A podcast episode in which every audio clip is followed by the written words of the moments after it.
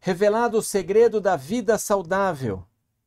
E olha, vida saudável é o que todos nós queremos, não é isso? Será que o livro do Apocalipse nos dá alguma instrução específica sobre o estilo de vida? O que acha você? Tem Deus um plano de sobrevivência física, mental e espiritual esquematizado no Apocalipse?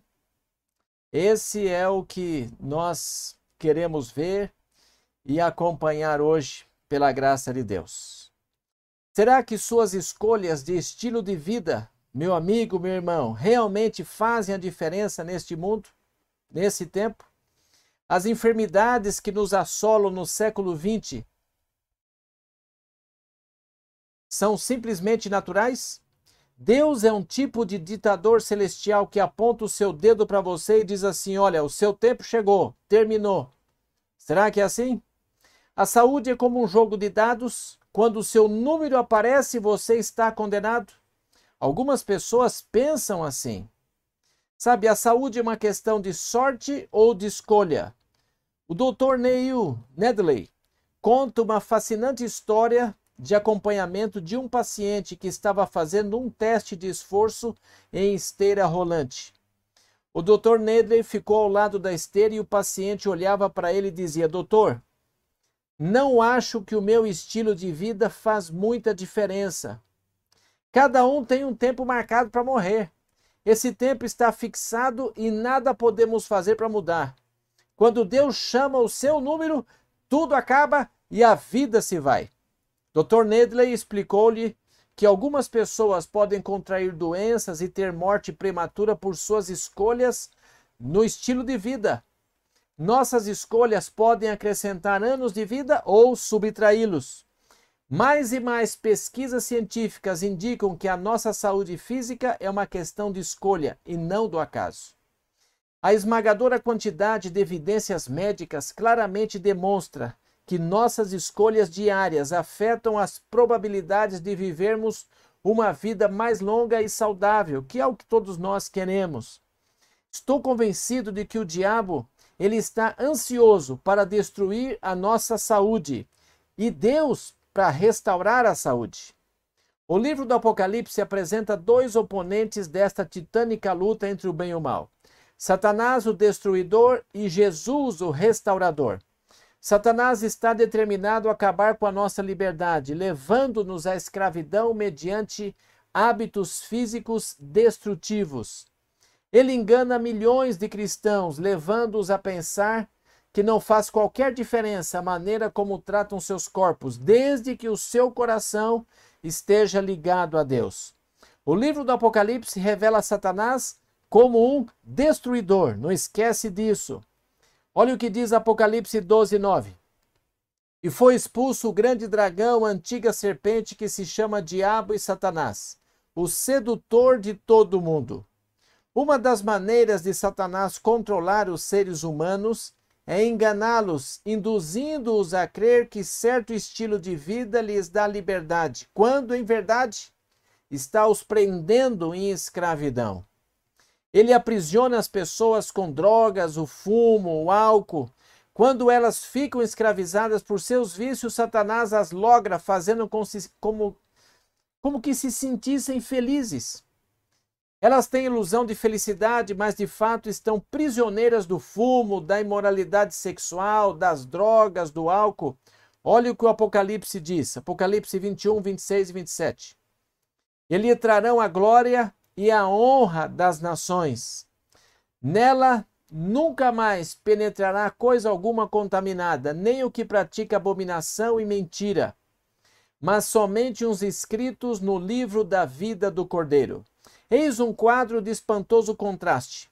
Aqueles que dão glória a Deus, em todo o seu estilo de vida, entrarão na cidade eterna, Nova Jerusalém. Os que aceitam as mentiras de Satanás e poluem seus corpos ficarão do lado de fora da cidade. O modo como nós cuidamos de nossos corpos na terra revela como trataremos deles através de toda a eternidade. O corpo não é um centro de diversões, ele é o templo da habitação do Espírito Santo. Em 3 João, verso 2, olha o que a Bíblia nos diz. Amado, acima de tudo, faço votos por tua prosperidade e saúde, assim como é próspera a tua alma. Algumas pessoas dizem assim: não importa o que você beba, não importa o que você come, não faz diferença se você fuma, também não faz grande diferença se você usar drogas. Eles dizem: olha, Deus ele está interessado mesmo é na sua alma. Olha, a Bíblia não ensina nenhuma separação entre corpo e alma. Sabe de onde vem isso? Esse, isso é um conceito grego chamado dualismo. E esse conceito ensina que você não pode fazer coisa alguma em favor do seu corpo. Pode fazer o que você quiser. Isso não vai afetar a sua alma. A Bíblia ensina que somos um todo como pessoas. Sabe, Deus deseja nos salvar completamente, física, mental, emocional, espiritual. De fato, a mensagem final de Deus no livro do Apocalipse, sabe qual que é? Olha Apocalipse 14, 7. Temei a Deus e dai-lhe glória, pois é chegada a hora do seu juízo. Adorai aquele que fez o céu, a terra, o mar, as fontes das águas. Na hora do juízo, nos últimos dias da história terrestre, Deus nos convida a dar-lhe glória.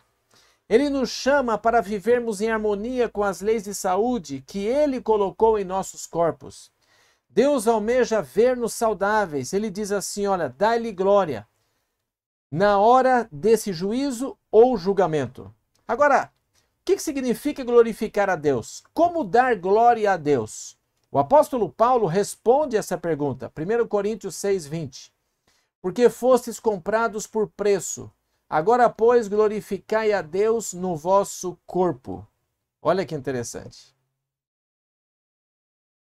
A Bíblia nos convoca a glorificarmos a Deus em nosso corpo. Você viu isso? Somos comprados por preço infinito, ao custo do precioso sangue de Jesus derramado no Calvário. Ele comprou nossa mente, ele comprou nosso espírito ou vida espiritual, ele comprou o nosso corpo.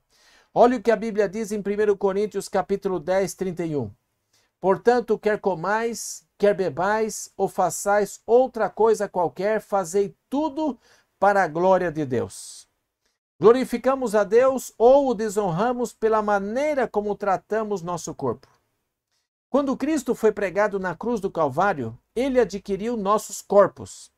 Pertencemos a ele duplamente. Ele nos criou e nos redimiu. Em Romanos capítulo 12, verso 1, na nova versão internacional, diz assim: Portanto, irmãos, rogo-lhes pelas misericórdias de Deus que se ofereçam um sacrifício vivo, santo e agradável a Deus. Este é o culto racional de vocês. É um ato de adoração espiritual comer para a honra e glória de Deus. É um ato de adoração espiritual abster-se de fumo, álcool, drogas viciantes e de imoralidade. Vocês notam, caros amigos, que Deus está chamando um povo que esteja totalmente comprometido com Ele. Percebe isso? Há algumas práticas de estilo de vida que destroem o nosso corpo. As provas científicas indicam que fumar é um dos assassinos mais mortais da América. Há pessoas que dizem: olha, mas eu estou. E olha, quando você compra até uma carteira de cigarro, você vê fotos, imagens, frases. Mas as pessoas dizem: olha, estou morrendo por causa do fumo. Isso é certo. Elas estão sendo destruídas pelo fumo. Dr. Linus Pauling, um dos poucos cientistas a conquistar duas vezes o prêmio Nobel, ele disse o seguinte: Cada cigarro que você fuma subtrai 14 minutos e meio de sua vida. Em outras palavras, fumar é cometer um lento suicídio. Amo a vida demais para fumar 30 cigarros por dia e eliminar 435 minutos da minha vida. Alguém pode dizer: Ah, você quer dizer que, como cristão, não pode fumar? Você está escravizado. Não pode fumar, é um escravo. O que, que é escravidão? A pessoa que escala uma montanha respira o ar puro. Ou o indivíduo que não pode atravessar nem a rua por causa de uma enfisema pulmonar. Quem está escravizado? Agradeço a Deus porque ele chamou os cristãos a abandonarem qualquer estilo de vida que os destrua. Beckman Research Institute é o primeiro centro de pesquisa médica pioneira dos Estados Unidos. E eles afirmam: estima-se que o fumo mata mais de um milhão de pessoas por ano. É muita gente, muita gente. De acordo com Cancer Research do Reino Unido, fumar é simplesmente a maior causa de ocorrência de cânceres no mundo. No Reino Unido, o fumo mata cinco vezes mais pessoas do que os acidentes automobilísticos, overdoses, assassinatos, suicídio e AIDS juntos. Estudos realizados na Europa, Japão, América do Norte demonstraram que nove entre dez cânceres pulmonares são causados pelo quê? Fumo! Ah, não vale a pena.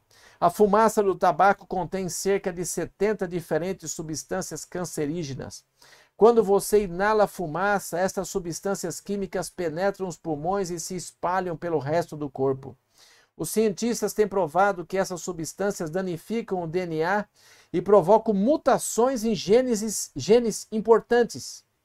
O câncer é causado pelo crescimento desordenado das células e sua multiplicação fora de controle.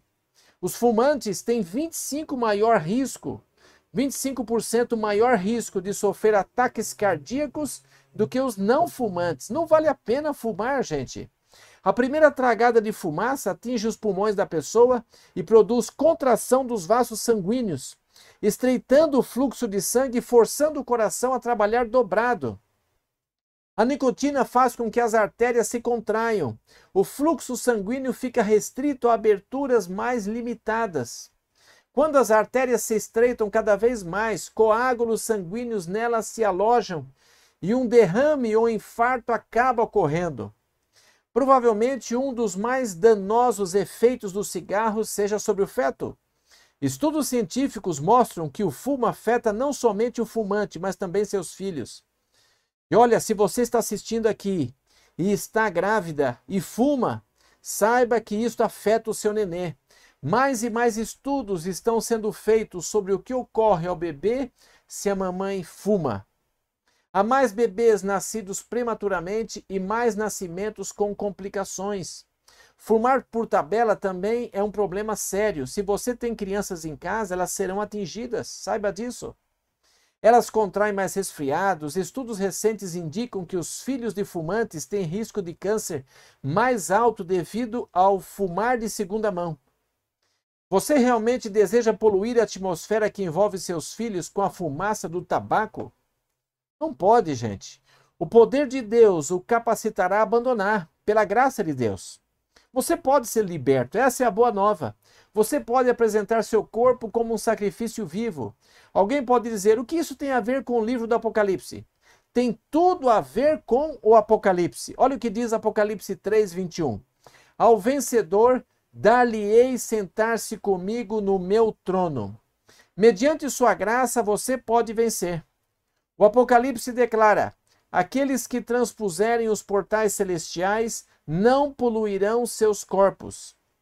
Deus diz que há uma mensagem convocando homens e mulheres a retornarem à adoração do seu Criador. Estamos vivendo no tempo em que homens e mulheres estão negligenciando as leis físicas de saúde que Deus lhes deu nas Escrituras. E quando uma pessoa para de fumar, estas são realmente boas novas. Boas novas. E olha, as boas novas são: primeiro, os seus pulmões melhoram. Segundo, a irritação desaparece. Terceiro, a inflamação some. Quatro, a congestão cessa. Cinco, interrompe-se o defluxo nasal. Sexto, a respiração curta é curada.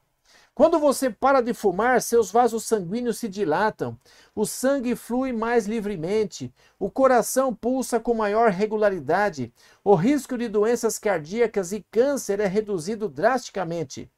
Alguém poderia dizer: Ó, oh, comecei a fumar antes de saber de todas essas coisas e sou um viciado agora. Não posso abandonar o fumo. Ah, gente, os que abandonam o fumo sempre vencem. Pela graça de Deus, você pode ser vitorioso. Você pode dizer com convicção: Não sou mais escravo do fumo de qualquer vício. Quero ser um servo de Jesus Cristo, desejo ser filho do Rei. E Cristo entra em sua vida e lhe concede o seu poder para vencer os maus hábitos. A Bíblia diz em Romanos 5:20: Mas onde abundou o pecado, superabundou a graça. Não importa quão poderoso seja o fumo, Jesus é mais. Não importa quão forte seja a nicotina, Jesus é mais poderoso. Embora as drogas tenham poder, Jesus é mais possante. Quanto ao álcool, Jesus é infinitamente mais forte. Compulsão para o sexo pré-marital, Jesus é bem mais eficaz. Jesus é infinitamente mais poderoso do que os hábitos físicos que escravizam as pessoas. Quando apresentamos a Ele os nossos corpos em sacrifício vivo, Jesus vem viver em nós, gente. O mesmo Jesus que tocou os olhos do cego e eles se abriram, que tocou o homem deformado e o curou, Cristo que fez o aleijado saltar e andar, ele penetra nossa vida, Jesus vem até nós com poder. Olha o que a Bíblia diz, Mateus 7, versos 7 e 8. Pedi e dá-se-vos-á, buscai e achareis, batei e abrir-se-vos-á. A Bíblia afirma que se você precisar do poder de Deus, peça. Se você precisar do poder de Deus para vencer o fumo, peça. Se você precisar do poder de Deus para vencer o álcool, peça. Se você precisar do poder de Deus para vencer as drogas, peça. Se o seu apetite está fora de controle, peça o poder divino. Pois todo o que pede recebe, o que busca encontra, e quem bate abrir-se-lhe-á. Sabe, nesse texto, Jesus estava falando sobre todo o poder espiritual do universo. Você prometeu, Deus prometeu a você poder espiritual. E de fato, a Bíblia diz que Jesus nos libertará da escravidão do pecado. Creia nisso. Sabe, Romanos 6,16, olha o que diz. Não sabem que quando vocês se oferecem a alguém para lhe obedecer como escravos, tornam-se escravos daquele a quem obedecem? Precisamos de Jesus Cristo. Ele nos liberta, ele livra. Jesus nos torna novas criaturas. Olha o que a Bíblia diz, Romanos 6,16. Não sabem que quando vocês se oferecem a alguém para obedecer como escravo, tornam-se escravos daquele a quem obedecem? Ah, gente. E a guerra da garrafa, hein? Ah, qualquer que seja a luta que você enfrente, dobre seus joelhos e peça que Deus o ajude. Pode ser uma luta renhida, o Senhor o libertará. Algumas pessoas têm lutas mais intensas do que outras, mas Deus opera milagres por aqueles que nele confiam. A propósito, há muita confusão sobre os efeitos do álcool sobre o corpo e a mente. O doutor Mervyn Kinnicely, da Universidade de Carolina do Sul, observou como o álcool afeta o sangue. E olha, os glóbulos vermelhos transportam oxigênio através da corrente sanguínea e liberam para as células em todo o corpo. Os vasos ficam mais finos, os vasos mais finos, que se chamam capilares, somente permitem a passagem de um desses glóbulos por vez. O álcool faz com que esses glóbulos vermelhos que levam oxigênio se agrupem, formando um aglomerado. Esse sangue vistoso não passa pelos finíssimos vasos sanguíneos do organismo. Usando o microscópio, o Dr. Kinsley pode examinar o olho de um paciente e determinar quantos drinks alcoólicos essa pessoa ingeriu. O cientista adverte que beber álcool corta o suprimento de oxigênio ao cérebro. Sabe, as células cerebrais incapazes de obter oxigênio suficiente são destruídas. As pesquisas têm demonstrado que as células cerebrais nunca se regeneram, ou algumas já novos estudos já estão vendo que é possível regenerar e tudo, mas olha, gente, é um perigo. Pergunta: por onde o Espírito Santo se comunica com você?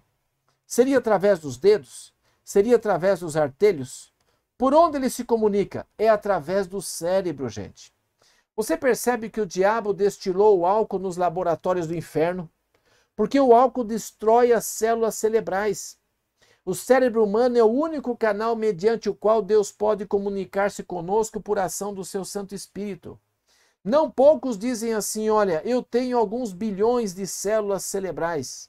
E se o álcool destrói algumas, e daí? O que eles não sabem é que as células especiais do cérebro, destruídas pelo álcool, sabe aonde pertencem? Pertencem ao lobo frontal. Elas têm a ver com a consciência, a razão, o discernimento. Porque quando você bebe, se sente menos inibido. Sabe, porque você está destruindo a consciência, a razão, o discernimento. O Espírito Santo se comunica conosco através da mente. Olha o que Salomão diz em Provérbios 21.